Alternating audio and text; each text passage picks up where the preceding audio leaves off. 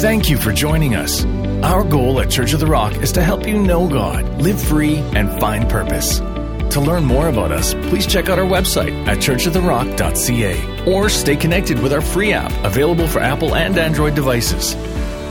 So today I'm beginning a brand new series called Understanding Your Times or Our Times and Developing a Biblical Worldview. I know that's a bit of a mouthful, but let me begin by this. There's this Asian blessing that goes like this. May you live in interesting times. Well, if that's a blessing, we must be really blessed right? Because there are more interesting times than now. And when I use the word interesting, I'm doing it euphemistically. I could be using bizarre, crazy, insane, broken, confused, uh, and a whole bunch of other things to define our world. Did we ever think that we would see a time where we had legalized recreational drugs that you can go down virtually at the corner store and pick it up like a bag of candy? Did we ever think we would see that? Did we ever think we'd have legalized suicide where we had medical assisted suicide to kill off the most vulnerable of our society and people didn't feel like they had any reason to live any longer? Did we ever think we would see the day where people got to choose their gender? and whatever gender they wanted. I mean, has it become can it become more confusing than this? I mean, that wasn't the way it was a generation ago. A generation ago, I don't know how many you remember this. There used to be two genders, and uh, now we have. I don't know. I've lost track. Is it 32, 52, 72? I'm not sure, or no gender at all. Whatever you, you, you want. You know, we had this joke growing up. I think it. I think it answered the whole question. How do you tell a male chromosome from a female chromosome? You pull down their genes. Thank you for getting that. And, and so we, we, we, look at the world, and the world's, the world's kind of gone mad. And we have these horrific wars that are brewing in different parts of the world, and where they're throwing missiles at each other and exploding. And it's pretty hard to tell who are the good guys and the bad guys now. Pretty hard to tell. And it's escalating to another level, another level. And are we going to end up in a, in a world war? And then what's happened, if that weren't bad enough, these conflicts have actually landed back on Canadian shores, and we have the protests in the streets of our cities. And we have these people inciting hatred and violence and racism, and nobody's doing anything to stop it. And then we have this housing crisis, and we have a mental health crisis, and we have a medical crisis. And then, of course, they tell us that the polar ice caps are going to melt, and you're going to be able to get oceanfront property in Saskatchewan. Now, my suggestion to you, if that's true, buy early while, while, they're, getting, while they're, getting, they're getting good. And, and then we have this toxic wasteland called social media that's poisoning the minds of young people today. And I don't know how many of you caught this. I, I, thought it was very interesting. Was the U.S. Senate Judicial Committee called up in front of them the five CEOs of the major uh, social media companies in the, in the world. Did you catch this? So there they were, these five people standing there. You got, you got face crap, Insta crap, tick crap, all the crap. I want to know why Mark Zuckerberg doesn't have his hand up saying he's going to tell the truth. I'm not sure about that. And, uh, and they brought these, these men and these women before them, and they were talking about what's going on with social media. And in the audience, they had gathered families who have literally lost their children to the deleterious effects of social media, and they're holding up these pictures of these kids that committed suicide and different things, and they challenged these people and they said, You have blood on your hands. And then, like a headmaster, they, they, they called out Steve, uh, Mark Zuckerberg and asked him if he was going to apologize to these parents. And like a sheepish little kid, he turned around and gave his best effort to, to apologize to these parents. And I'm thinking, maybe, maybe, maybe there is some hope for us. I, I don't know. You know, I mean, there's some things happening that are sort of interesting. And, uh, and then, of course, we have, uh, we have Elon Musk. He's got a different perspective on this entirely. He thinks we're all doomed anyway, so he's going to go live on Mars. You know, that's what his plan, right? He said, I want to die on Mars. And he says, but just not on impact. And, and he's, he's, he's the only guy I know that actually has enough money to go live on Mars. But this is what he said. He said, none of this is important because the greatest existential threat to humanity is actually artificial intelligence. And I'm not sure he's wrong about that, people. And I'm, I'm just as worried as he is about this. And here's my question. If you can have artificial intelligence, does that mean you can have artificial stupidity? Uh, because I think we already have enough stupidity of our own, but I have this worry that artificial intelligence may one day become artificial stupidity. And like I say, I think we have enough to go around now, right? I don't know how many of you are old enough to remember this. Uh, Ronald Reagan had this line, I used to love it. He, he would say, you know what, the, the, the nine most frightening words are in the English language? I'm from the government and I'm here to help. right, frightening words. So, so that's enough bad news, I think, for now. I mean, we look at our world, I mean, it is really in trouble. And what is our answer? What is our response? And I'm going to take you to a little verse in, in 1 Chronicles. Maybe some of you know it, but it, it's so fascinating. It's First Chronicles chapter 12, verse 32, one little verse, and this is what it says. The sons of Issachar, who had understanding of the times to know what Israel ought to do. Their chiefs were 200, and all their brethren were at their command. The sons of Issachar, Issachar was one of the 12 tribes of Israel, had understanding of the times that they knew what Israel needed to do. I think that's fascinating. I think every one of you should desire to be someone like them, understanding your time so you would know what to do. Now, let me, let me give you a little historical background on this. So, this was during the time of, of King David. He'd been anointed king, but he couldn't become king because his dad, was, his father in law, rather, was king and was trying to kill him. And so they ended up in this war. And gradually, over time, the tribes started to realize that David was actually the true leader, and they started coming alongside and, and joining him to fight against his father in law. And so this story is the story of the tribe of Issachar coming. And here's what we know about Issachar. They had a particular portion of the promised land. There was about 90,000 of them in total. They had 16 cities. And there was these 200, 200 men, chiefs, who had understanding of the times to know what Israel ought to do. And so my question for you is, why did they have understanding of the times? How did they know when others didn't? How did they know what the right thing to do was? Was it because they read the Jerusalem Post, every morning? No, I'll tell you why we know. They, they, what it tells us is that these were scholars, these were men, academics, who had studied the Word of God at the time, which was, of course, the Torah, uh, the five books of Moses. And they studied the Torah and they dug into the Torah and they weren't looking at the world around them. They were looking at the Scripture, and from that, they were getting understanding as to how they should live and how they should act and how they should respond to the world around them. And that was their, their b- biblical worldview.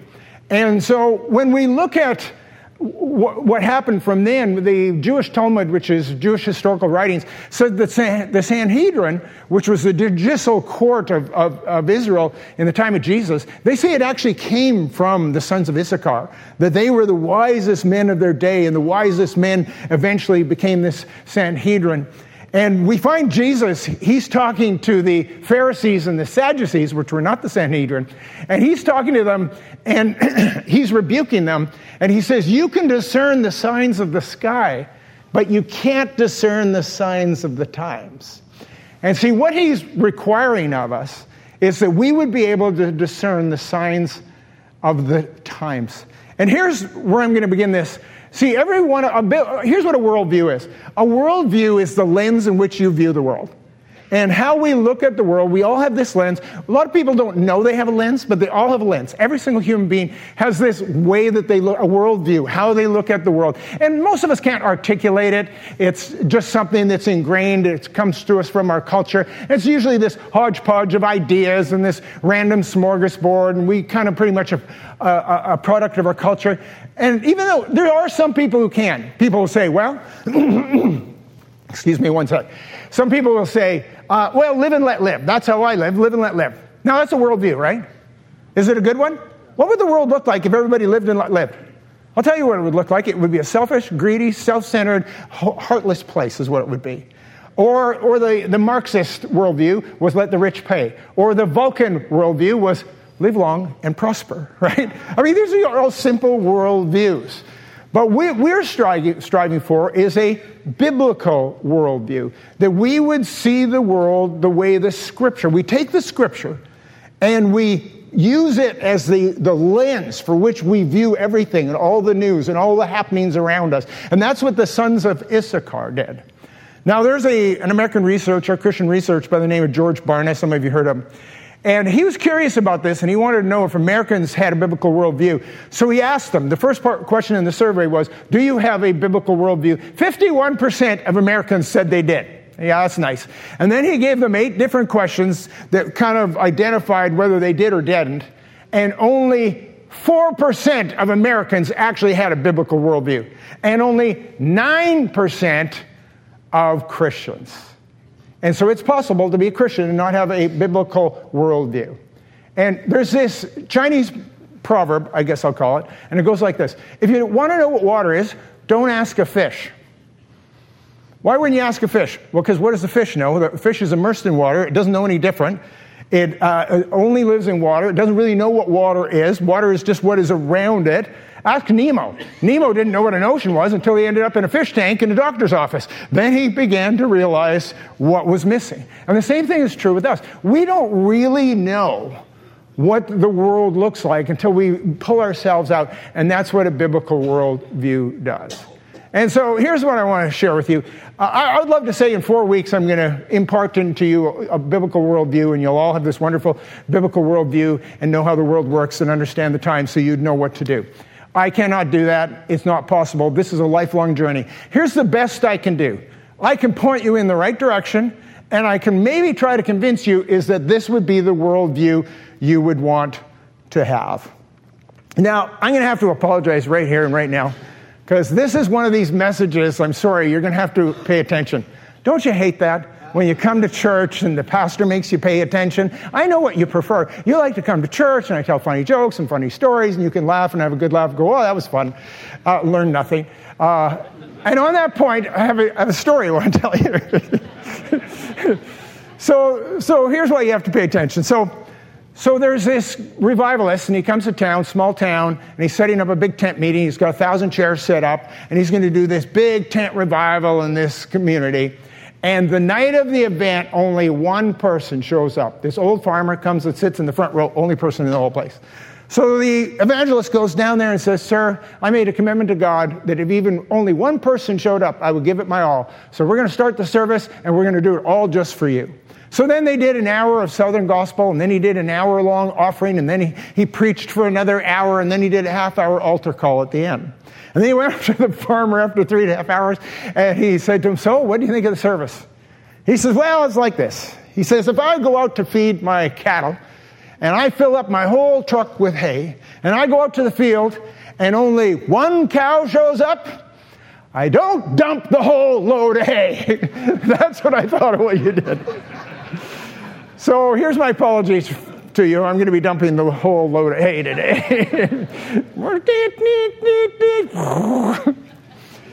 so here's what I'm going to do I'm going to take a few minutes and I'm going to go through the general categories, not all the worldviews, because there's dozens, maybe hundreds of worldviews, but I'm going to go through five major categories of worldview. And I want you to hang in there with me because I think this is going to go a long way to you understanding the world in which you live. And so the five major categories, I'm going to throw them up, and they're this. Uh, and this is my version of it. And they're number one, indigenous, two, religious, three, materialistic, and I mean scientific materialistic, postmodern, and biblical. So I think it's important for us to look at the in, indigenous worldview for a moment because it's all around us and it's all around the whole earth. And you know, when the Europeans were busy discovering the world, you know what they found when they went to various continents and places? People who already lived there that didn't think they needed discovery because they weren't lost in the beginning. And it's fascinating that as you travel the world, and some people have, done that, you've been to a number of different places. And one thing you find is that the indigenous people, the original peoples that were in various countries and various continents around the world, have an amazing number of similarities considering they're separated by thousands and thousands of miles and maybe thousands of years of history. Who knows? And uh, I mean, for example, let me ask you this. How many of you have ever been to a native powwow in Canada? How many of you have been to a powwow? It's a fascinating and beautiful, I mean, it's, it's spectacularly beautiful and wonderful, and there's a lot to learn. It's something I, I wouldn't discourage you from going and doing that. But so, so I've been to a, a native powwow, but I've also been to the uh, Yucatan Peninsula and saw the Mayan uh, natives there doing this, which I thought this was remarkably similar to what I've seen in Canada. And then we were in the South Pacific and I saw the Polynesian dancers doing almost the same thing. And I haven't seen this in New Zealand, but I've seen the Maori dancers do their thing here in, in Winnipeg. And I thought, boy, there's some, a lot of similarities. Why is it that these indigenous people have so much in common? And more than that, their worldview is what is in common. Now, in, in North American culture, we have a, more, more, of a, a European uh, worldview, which is very hierarchical. And here's how we look at it. We look at it kind of like a staircase or a ladder, and man is on the top, and then there's, there's animals and the world and everything underneath it, and plants and flora and fauna. And, and man at the top rules down and takes dominion over all of this, even to the point where sometimes he takes dominion over other human beings. And that's where human slavery came from. And so then you compare that with the indigenous uh, worldview, and it's quite different because it's not a ladder, it's not a staircase, it's actually a circle. And the circle is the most sacred symbol in, in, in indigenous cultures anywhere in the world. And if you look at it, what, what, the understanding is this, is that man and animal and, and Mother Earth and, and you know, the Great Spirit or whoever, they all live in this harmony to, together. And you see the circle everywhere you go. There's the, the, the medic, medicine ring, or medicine wheel rather, in Wyoming. There's the Mayan calendar, which again is, is a circle. There's the, the healing circle or the sharing circle in Canadian indigenous communities. And when you look at the indigenous worldview, I'm telling you, there's something, things, some very appealing things about it. But at the end of the day, it's still not a biblical worldview. Which brings us to the next worldview, which I'm going to call religious. And I know I'm lumping them all together, but there's a reason for this. So you take the religious worldview, it could be Christian or, or Hindu or Muslim or Buddhist or animist or whatever, but they have something in common. There are differences, but they all have sort of say one thing in common in this is they all believe in a, in a creator or creators, like plural gods. They all have some sort of single narrative, either oral or written, like the Quran or the, or the Bible. They bifurcate the spiritual and the material part of the world. Therefore, you have the sacred and the secular. And there is some form of moral code and some form of ritual or worship or prayer or sacrifice or whatever. And so they all sort of have those kinds of things in common. And so I want to talk about the Christian version of that for a moment, because a lot of people have a Christian worldview, and they don't realize that a Christian worldview doesn't necessarily mean you have a biblical worldview. Why? Because your Christianity and the culture of the Christianity that you might be part of might not be purely biblical. I'll give you a classic example. It's from the Middle Ages. You had 200 years of the Crusades where the European Christians were attacking the Middle East and trying to liberate the Holy Land from the Muslims. And in their mind, that was a Christian worldview, but was it a biblical worldview? Even though the, the, the, the church had sponsored that, it was not something that was sponsored or told or commanded in Scripture. And so we get confused. So you look at things like the prosperity gospel or the social gospel or the political gospel. None of these things are a biblical worldview. They might be religious worldview, but not biblical. So that's the second one. The third one is this it's materialistic. And again, what I mean by materialistic is not consumeristic. I mean that we look at the world through scientific materialism, that there's nothing really spiritual about this world. There's a natural and a scientific explanation for all of it. And it really comes to us from the Enlightenment and the Age of Reason, and where we had these philosophers and these men that started to look at it and say, Boy, you can explain everything. You know, you can explain the moon, and you can explain the stars, and you can explain, you know, the rotation of the earth and the tides, and you can explain all this, and we don't need a creator and we don't need a God. And, and, they were names you all remember from, you know, studying in school. Names like Voltaire and, and, and, and Nietzsche and, and John Locke and Frederick Engels and, and Thomas Hobbes and Rene Descartes. And th- these people, most of them were Catholics, which was sort of interesting. And they got labeled as heretics and atheists. You know why? Because they were heretics and atheists. that's, that's why. And, and uh, you know, it's interesting that they t- took the world and they said, you don't really need God anymore. We can have an explanation for everything that's out there. There's lots of modern day versions of this too, right? Carl Sagan was of that ilk, and Sam Harris is of that ilk, and Richard Dawkins. There's lots of these materialists here today. I, I love, I love, I always have this story about Rene Descartes. Remember, remember what he said? What, what was, what, what made you a human? He said, I think, therefore. I think, therefore, I am. Because I have consciousness, then therefore I exist.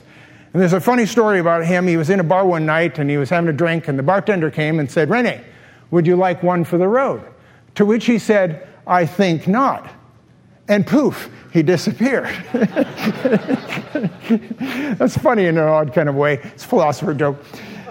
So, so you have the indigenous worldview, you have a religious worldview, you have a materialistic view, and now what we have is what's called a postmodern view, postmodernism. And, and, it's quite fascinating because the postmodern view is this, is that there is no metaphysical narrative that explains the world. In fact, not only is there no narrative, no story, no Bible, no script for it, there's actually no way you can know anything for certain.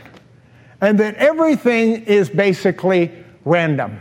And there is no truth, and there is no absolute right and wrong, and therefore there is no moral code. In fact, there's no truth, there's truths, plural. And that's why people say, I just want to speak my truth. That's my least favorite expression. If you want to speak your opinion, go ahead. Everyone's got them. They're like butts. But you know what?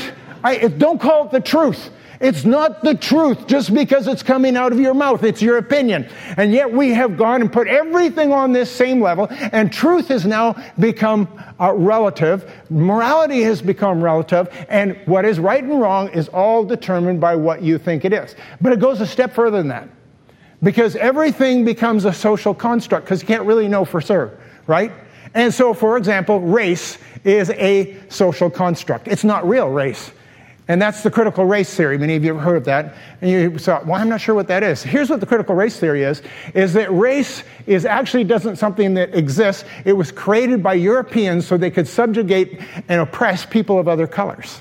Now, the problem with that is I look around the room, I see people of other races. I'm having a hard time believing this is a social construct.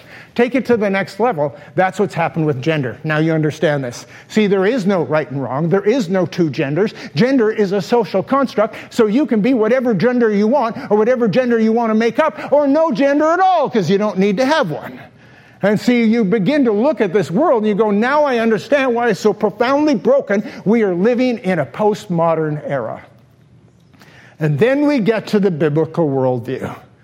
And I'm telling you, that's where everything changes. Because now you begin to understand the times to know what you should do. And so we look at Jesus. I mean, he's a great example for almost everything. And what Jesus had was a biblical worldview. And you know, I'm a lover of the Sermon on the Mount. I don't think there's anything quite like it, and that's why I wrote a book on it. But when we look at the Sermon on the Mount, in and of itself is not the biblical worldview. What it is, it's Jesus applying his biblical worldview to the world that was at the time. And let me, let me explain that. He's using his lens, biblical worldview, to look at the culture in which they lived in, which was a religious worldview. So I'll give you an example. He, he said this You have heard it said, You shall love your neighbor and hate your enemy. Now, is that in the Bible? It's not in the Bible. Sorry. Nowhere in the Bible does it tell you to hate your, your, your enemy. It's not in Scripture. It's not a biblical worldview. But it was their worldview. It was their religious worldview. It was the Jewish worldview that you should love your neighbor but hate your enemy. So Jesus comes along and he says, No, I say to you, if you hate your brother, you're guilty as judgment, just as bad as somebody who murders another human being. Give you another example. He said, You've heard it said, Thou shalt not commit adultery. Now, that in itself is a biblical worldview. However, is it complete? It's not complete. I'll tell you why it's not complete. Because people say, well, as long as I don't commit adultery, then I'm okay. I'm fine. I am morally pure and sexually pure as long as I don't commit adultery. Jesus comes along and says, this is why that's not true. You've heard it said, you shall not commit adultery. I say, if you look at another woman with lust in your heart, you are guilty of adultery. Whoa, he took it to a whole different level, didn't he?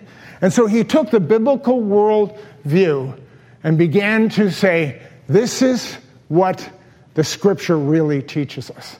And see, every single one of us has the potential to be able to look at the world a little bit different. Now, let me tell you what the biblical world can't, view can't do. It can't answer every question. I'd love to tell you that if you had a proper biblical worldview and you spent your whole life studying the Bible, you'll understand every question. It's not true. Like, for example, can you, is the biblical worldview going to help you assess whether climate change is caused by man made CO2 or not? It's not, it's not going to answer that question. It doesn't answer every single question in life. What it does is it gives you the big picture. Now, let, let, me give you an illustration I think you'll all understand. How many of you are jigsaw puzzle people? You like to do jigsaws? Anybody in the room? You a bunch of people putting up your hands. I don't know what's wrong with you people, but uh, I have a wife who loves jigsaw puzzles, and every Christmas she pulls out the biggest one we have, and it might be a thousand pieces or two thousand, or it might as well be a million, as far as I'm concerned. And she goes and dumps it on the dining room table. It takes over the dining room table for two weeks before Christmas. And she meticulously puts every one of those little pieces together, every single one of them. And she says, Do you want to help? I can't think of anything I'd rather not do than a jigsaw puzzle. So I say, why don't I get it started for you? And I do the four corner pieces. And I've discovered I can do those four corner pieces. You'll have to think about that, why it's so easy. And I do the four corner pieces. I say, my job here is done. The rest is up to you. So she spends the next two weeks putting all these pieces together, and she always succeeds every single time. To me, it just looks like a big mess of jagged pieces of nothing. That's what it looks like. Now, for the jigsaw, jigsaw people in the room, Here's my question for you What is the key? What is the most important thing to a jigsaw puzzle? The box. The picture on the box. What are you going to do without the picture on the box? Nothing. There's, that's not working out without that picture on the box. You better have that picture on the box. If you don't have the picture of the box, who knows what it's going to look like? It could look like this, or like this, or like this. And see, here's what's here. I hope you're getting this. This is what's the problem with humanity. We don't have the picture on the box. We don't have the big, big picture. So we don't know what it's supposed to look like. So we just bump along through life making all these kinds of mistakes. Instead of realizing that God has given us a picture, He has given us a view. And I know you look at it, you say, There's no way we can understand this. Don't you remember the scripture said, Pastor Mark, that my ways are above your ways and my thoughts are above your thoughts? Well, I got news for you. He wants to share his ways and share his thoughts with you and inform you on those things.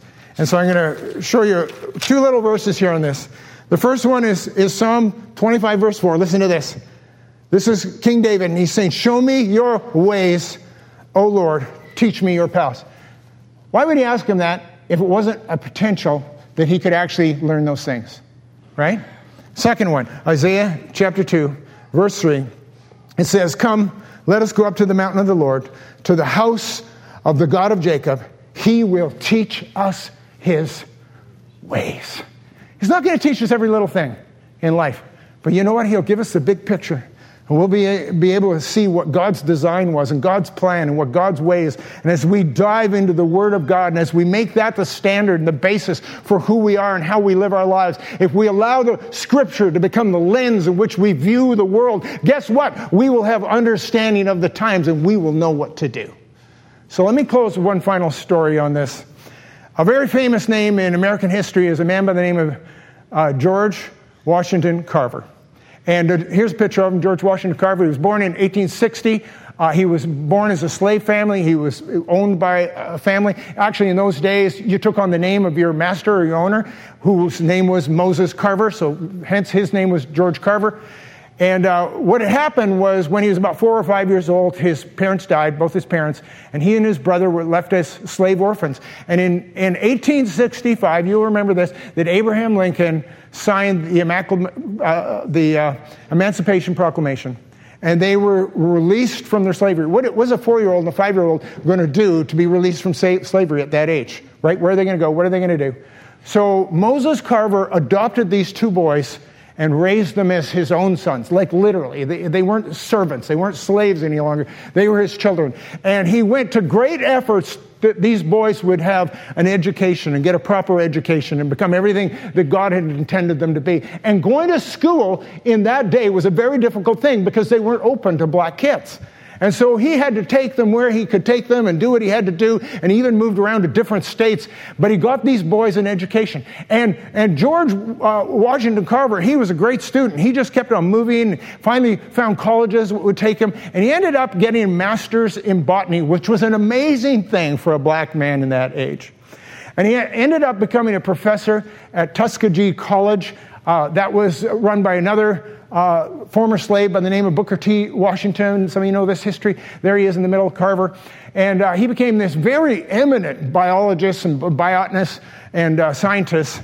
And uh, what was happening in that day and age is the, the former slaves were having a terrible time. They were sharecroppers, they were growing cotton and only cotton in the South, and they weren't doing well with it because they were overcropping and continuous cropping and depleting the soils And he was encouraging them as a scientist and a botanist to, to grow legumes, in particular peanuts. He said this would be a great crop to bring into the rotation, but there was no market for it. Now, here's the little secret. You won't read much of this in the history books, but this is the true story. He was an absolute man of God, a man of prayer. And George Carver got up at 5 o'clock every single morning, every single morning, and he went to the woods. And he took his Bible and immersed himself in the Bible for the first few hours of his day. And he spent that time reading the Bible, he spent that time praying to God, and he spent that time trying to develop a worldview. And here's how the story goes. One day, and I'm going to paraphrase it, but one day he was in his prayer time at five in the morning and he asked God this question. He said, Lord, show me the secret of the universe. And the Lord answered, however, he would do that and say, I can't show you the secret of the universe. It's too great for your little mind. He said, Then show me the secret to mankind. He said, I can't show you that. That's too great for you. And then he held up the peanut. He says, Can you at least show me the secret to the peanut? To which God said, That I can show you. And here's how you need to do it. He says, take the peanut and break it down into the various compounds the water, the fats, the oils, the starches, the resins, the sugars, the amino acids, and then recombine them into other forms, and you will discover the secret of the peanut. Within only a matter of a few weeks, by the leading of the Holy Spirit, he developed 300 different uses for the peanut. And We're talking cosmetics and foods. It wasn't peanut butter, by the way. Kraft had already got that done, right? Fresher in the jar than peanuts in a shell. And so uh, he developed all these things. So now there was a market for it, but still the former slaves in the South would not grow it. They were growing cotton. Then in 1892, something happened, and it was an infestation of the boll weevil. And the boll weevil came from Mexico. And I don't know how this insect got there. I don't know if it swam across the Rio Grande or it climbed over the wall. But somehow, somehow it got into the South. somehow it had got into the South and it, in 1892 completely decimated the entire crop of cotton throughout the entire southern United States. And all of a sudden, he got their attention and they started to plant peanuts and the peanuts flourished. They were immune to the, the boll weevil, and their prosperity turned to a greater degree than it ever was. And he is considered to have single handedly saved the economy of the South and the livelihood of the former black slaves in the South. And you know why? Because he had understanding of the times to know what they ought to do. And one of the incredible things about, about the history of this man is if you travel through the U.S., you will see memorials to him everywhere you go. There are, are bridges named after him. There are libraries named after him. There are, is a coin named after him. There is a stamp named after him. And this is my favorite part all over the U.S., there's schools named after George Washington Carver. And you get the irony. Here was a man who wasn't allowed to go to school, and the schools are named after him because that's what happens when you have a biblical worldview and you bring God's message and God's life into humanity. And that's what our world desperately needs. And I'm going to be a bit indicting here with this last comment and say this. There's a reason why we don't really have a biblical worldview. And it's because we spend three minutes in devotionals every year every day and three hours on social media. It's because we spend 30 minutes in a sermon on Sunday morning and 30 hours immersed in the world and everything the world has. And if we would take the advice of Paul the Apostle, Romans chapter 12, verse 2, he said, Do not be conformed to this world, but be transformed by the renewing of your mind, that you may prove the good and the acceptable and the perfect will of God. And in fact, that word where he says, Do not be conformed, it's actually more imperative than that. It's stop being conformed to this world, but be transformed by the renewing of your mind. And I will show you the great and the perfect will for your life, and you will have an understanding of the times so you will know what to do. Let's stand together.